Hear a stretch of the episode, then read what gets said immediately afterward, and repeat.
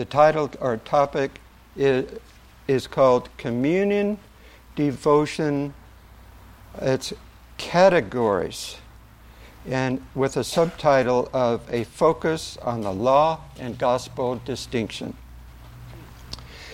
Categories would be an overall, and then what we're going to do is focus on the law and gospel distinction. Has anybody heard of law gospel distinction before? Okay, yeah, great.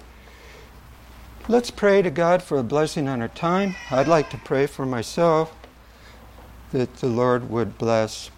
Lord, I ask you to enable me now to utilize the information you've brought to my heart and uh, the material intended for the saints at this time and place.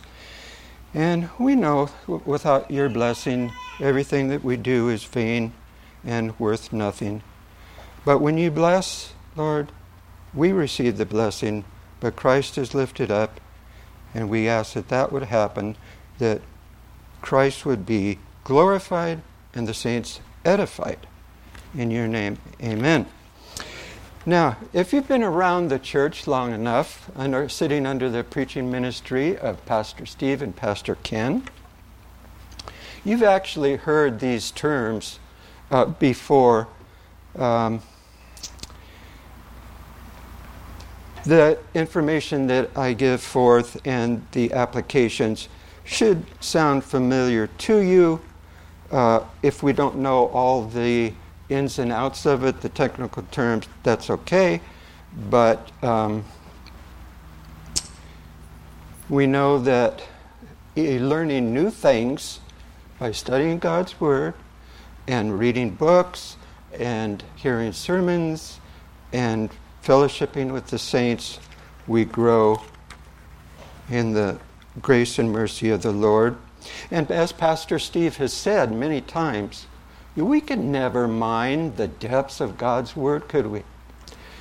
We should, we should try, that's our endeavor. We do, we do want to study as good Christian students of the Bible, but isn't it a joy? We'll have eternity to do that, to mine the depths of it.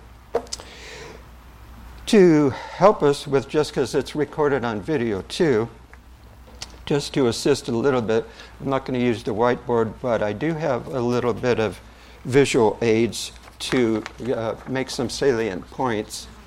And I don't know, I asked Debbie to stand, stand and see if everybody could see this. and the reason why this is up is because we're going to ask to start off asking some questions like what is a category? What is the gospel distinct, gospel um, law gospel dis, as distinction? Why should we do it? Uh, uh, be concerned about it. Uh, there's a lot of things that are good, but they're not expedient. So let's start off with that. we'll get right to it. Uh, 2 Timothy 2:15 is a springboard text. Springboard. It's not. We're not. I'm not going to exegete. Try to give the full meaning of 2 Timothy 2:15, but it's our, our springboard text that leads us into this study. And it reads, Study to show thyself approved unto God, a workman that needs not to be ashamed, rightly dividing the word of truth.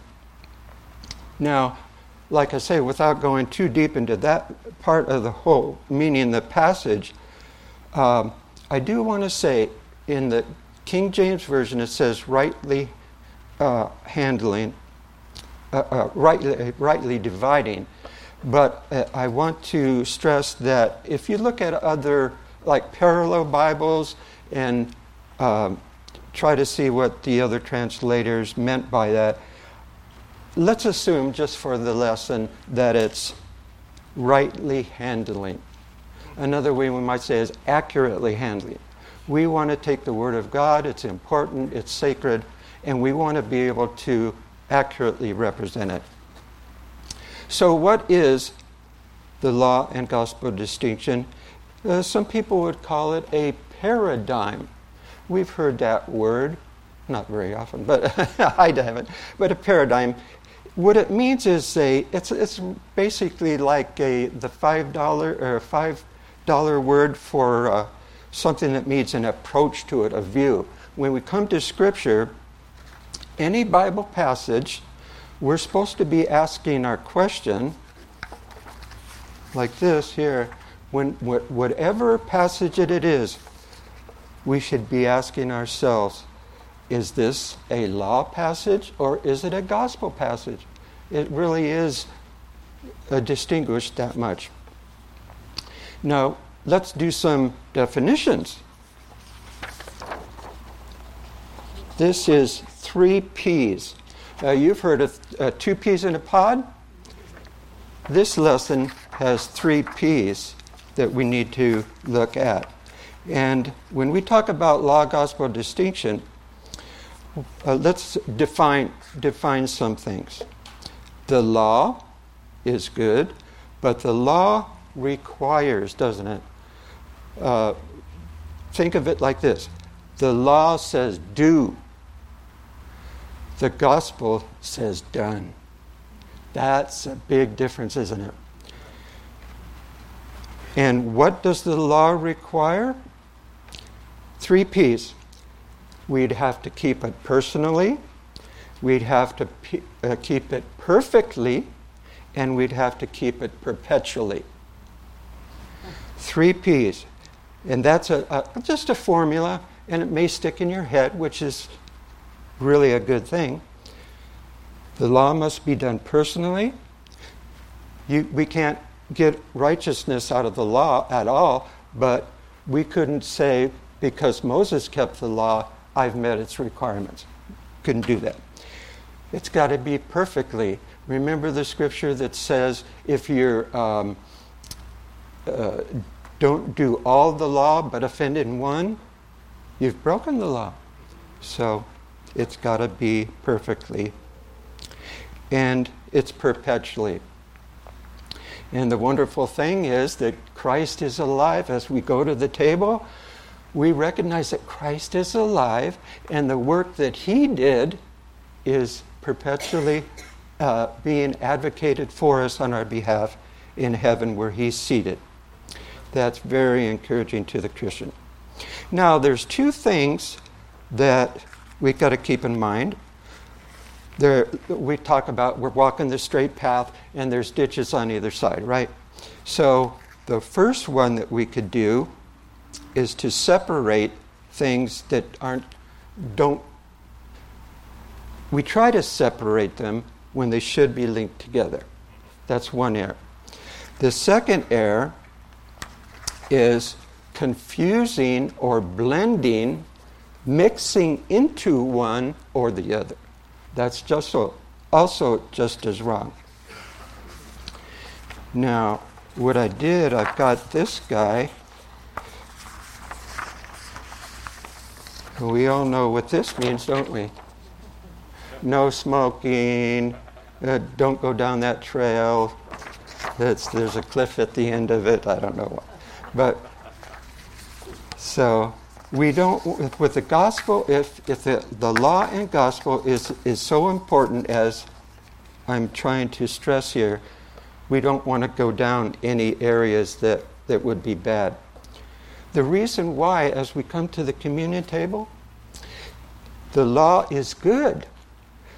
It says that the law is good if it's used lawfully. Now, um, if we use it unlawfully and we try to mix the law into the gospel, what we end up doing is stealing from Christ. It's very serious. So,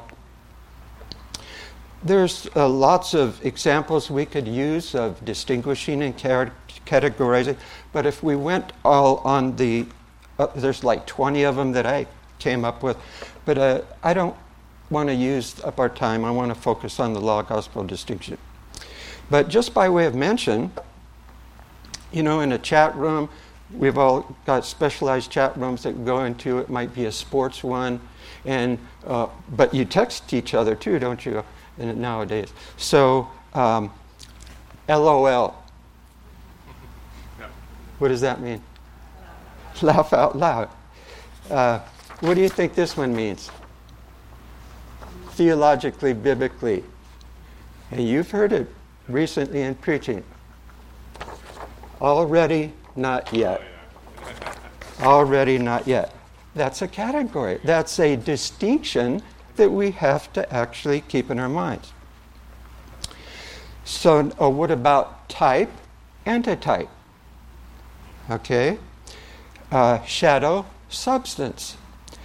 In Hebrews 9:24, uh, we're told that Christ is the the, temp- the the earthly temple is a figure of the true, which is heaven itself. Yeah, already not yet. Romans 8:30 and we're familiar with that.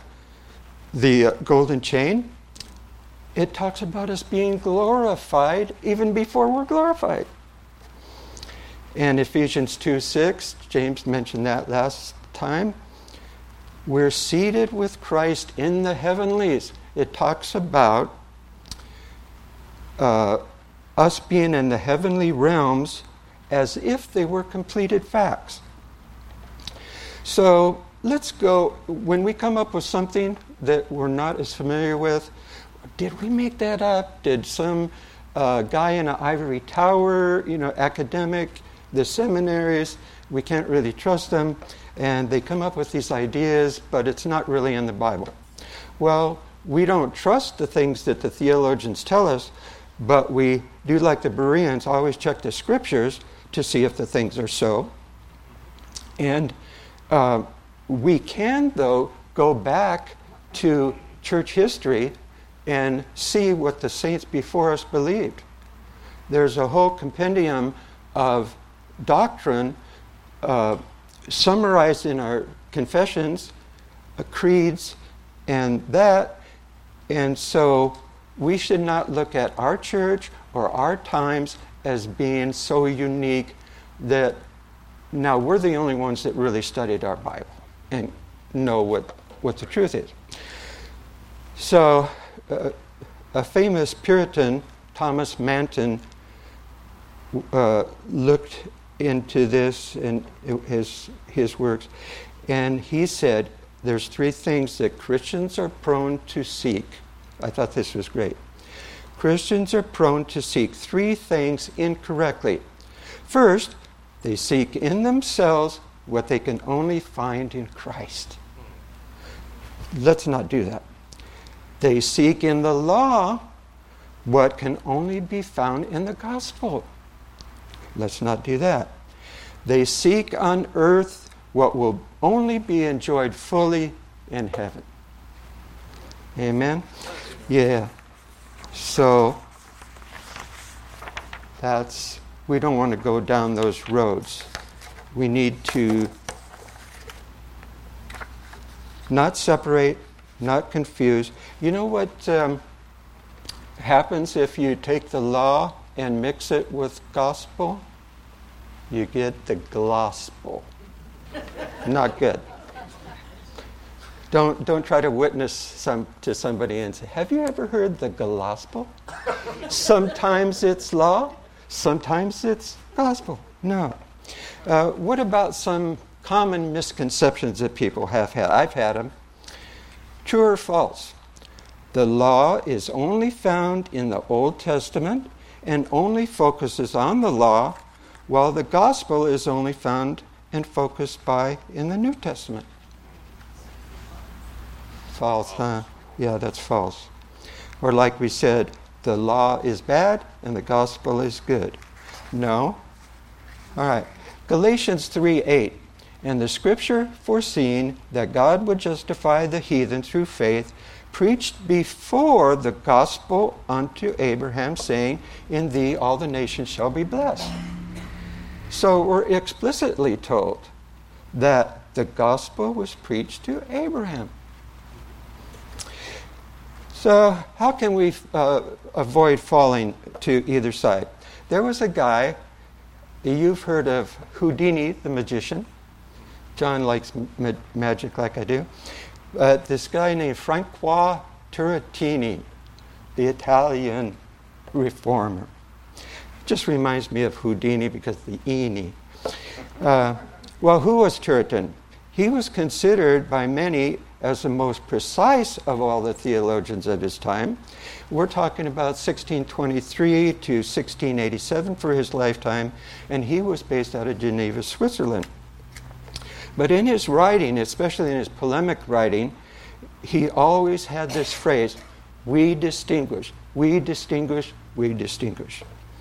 Now, it's important that this distinction was emphasized by other people. What about Charles Spurgeon? We love Spurgeon here.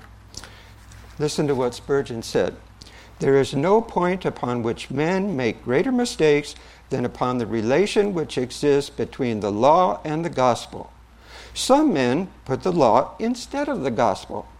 Others put the gospel instead of the law. Some modify the law and gospel and preach neither law or gospel. And others entirely abrogate the law by bringing in the gospel. Many there are who think that the law is the gospel, who teach that men by good works, benevolence, honesty, righteousness, sobriety may be saved. Such men do err. In the other hand, many teach that the gospel is the law, that it has certain commands in it by obedience to which men meritoriously may be saved. Such men err from the truth and understand it not.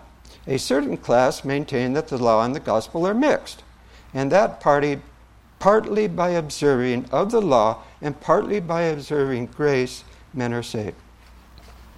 Spurgeon had a way of putting things. But even earlier, earlier than Spurgeon, you've heard of William Tyndale, right? The law and gospel are two keys. The law is the key that shuts up all men unto condemnation, and the gospel is the key which opens the door and lets them out. Ooh. Well, then we have Theodore Beza. He was a, a Reformation man. Ignorance of the distinction between the law and the gospel is one of the principal sources of all the abuses which corrupt and still corrupt Christianity. Well, we have early guy, 16th, or it would be 17th century in the 1600s. What about our homeboy? Particular Baptist, Benjamin Keach. He fully, helpfully explains this. The difference between, now he said betwixt back in those days, the difference between the law and the gospel is one that requires doing for the law. Do this and live. But the other, not doing, but believing for life and salvation. Now, this one's going to get you. When a man is thus taught and instructed by the law, then he is terrified and humbled. Then he sees indeed the greatness of his sin and cannot find in himself one spark of the love of God. Therefore, he justifies God in his word and confesses that he is guilty of death and eternal damnation. That would be the law. Now, the first part then of Christianity is the preaching of repentance. A lot of people don't like that. The first part then of Christianity is the preaching of repentance and the knowledge of ourselves. The second is, if thou shalt be saved, thou mayst not seek salvation by works, for God hath sent his only Son, begotten Son, into the world that we might live through him. And who do you think that might be? We kind of base the Reformation around him. That's Martin Luther commenting on Galatians 2:16, which which says, because I don't have that memorized, Galatians 2:16, knowing that a man is not justified by the works of the law, but by the faith of Jesus Christ, even we have believed in Jesus Christ that we might be justified by the faith of Christ and not by the works of the law, for by the works of the law shall no flesh be justified. I hope you can see it. There's distinction. You have to make that distinction to, uh, to interpret Scripture right. to be edified in the scripture right. What about some applications? We're running out of time. I'm going to uh, appreciate you participating in this. Uh, let's give an example. Luke 10 28. It's Luke is a gospel, New Testament, but there's the account there of Jesus telling a man, and he's only identified as uh, a certain lawyer. Now, there's another one where it was the rich young ruler, uh, but this is a certain lawyer. And in Luke 10:25, he stood up and tempted him. He wasn't really trying to learn, but he was tempting Christ, saying, Master, what shall I do? What shall I do to inherit eternal life? And Jesus answers with the law. Jesus taught the law. You have answered correctly. Do this and you will live. So we see Christ using the law. What about the gospel in Matthew 11 28? When Jesus says, Come unto me, all ye that labor and are heavy laden, and I will give you rest. We said the gospel is peace, rest, believing, not doing. And the law is do this and you shall live. Um, we said that already, not yet, is a category we're familiar with. We should remember the three P's. If we ever needed to try to keep the law, we'd have to do it personally, perpetually, and perfectly. So I've got one here that's Micah 6 8. This might be a little bit trickier for us.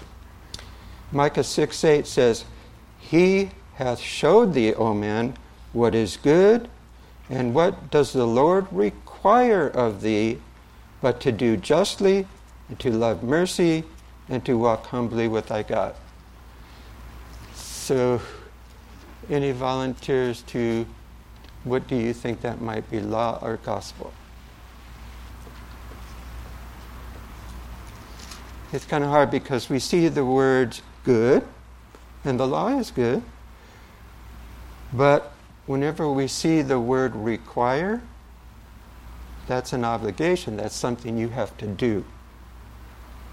And, and again, but to do justly and to love mercy, we are supposed to love God with all our heart, all our soul, all our mind, and our neighbor as ourselves.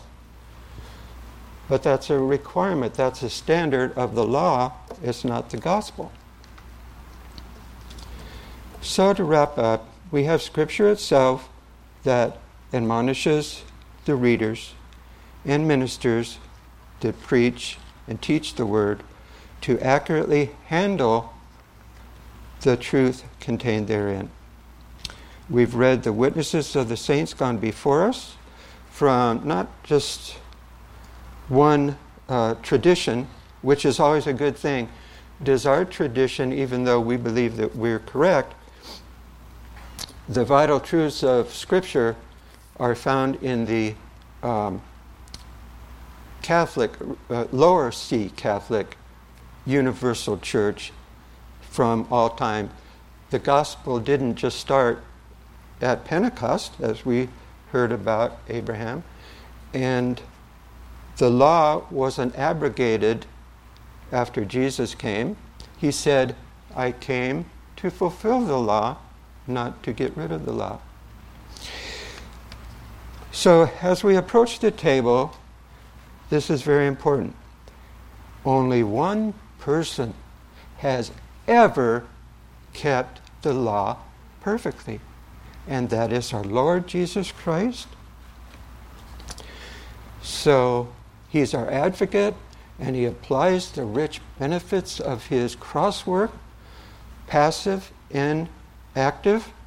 He, he actively kept the law for us, and all his sufferings, his, his passive suffering, is all done on the behalf of his children. Let's pray. Lord Jesus Christ, our wonderful Lord and Savior, we come to the table now. These things are in your word. We want to see them. We want to rightly make the accurate interpretations. We love your word, and if something is new to us or not as familiar, that's okay. We are all in a process of learning and sanctification and growing in the knowledge and the grace and mercy of our Lord Jesus Christ. Knowledge can sometimes puff up, but it's not because knowledge is bad. It's because we use it bad. It's not because the law is bad, we know how to use it. Lord, I pray that this lesson was glorifying to the Lord Jesus Christ, but also edifying to the saints. And I ask it in Jesus' name. Amen.